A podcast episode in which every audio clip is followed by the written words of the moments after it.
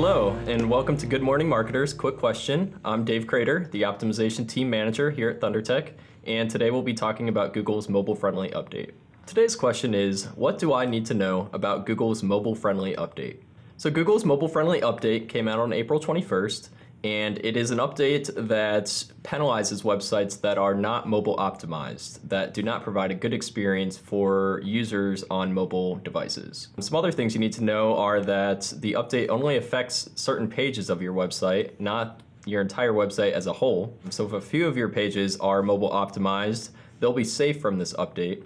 But the pages that aren't mobile optimized will experience a decrease in rankings in Google search results. One of the things you might notice is when you are using your mobile device, you will see a tag in Google search results that says mobile friendly, and that's how you know if a site is optimized for a mobile device. Our next question is Who will be affected by this mobile update? And the answer is any website that is not mobile optimized.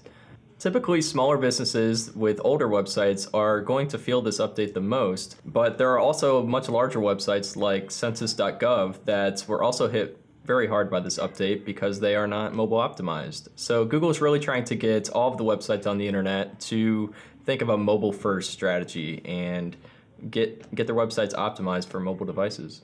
The next question is why did Google decide to do this now? Google wants all the websites on the internet to be optimized for mobile devices so that the users that are searching on Google have a better experience. So the second reason is that websites that are mobile optimized will also have mobile optimized ads.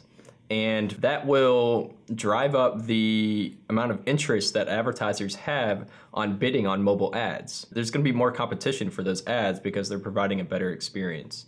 Um, so it's really going to help drive up the cost per click and generate more revenue for Google. Our fourth question is What is Google looking for when determining if your site is mobile friendly or not?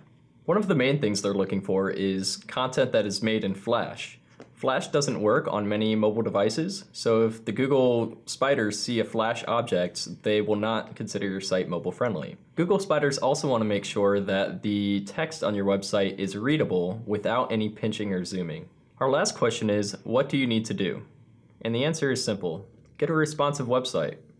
While you're planning your responsive website, make sure to check out our recent blog posts about Google's mobile update for some tips on some things you can do on your current site. If you have any other questions, make sure to tweet us at ThunderTech or contact us at thundertech.com.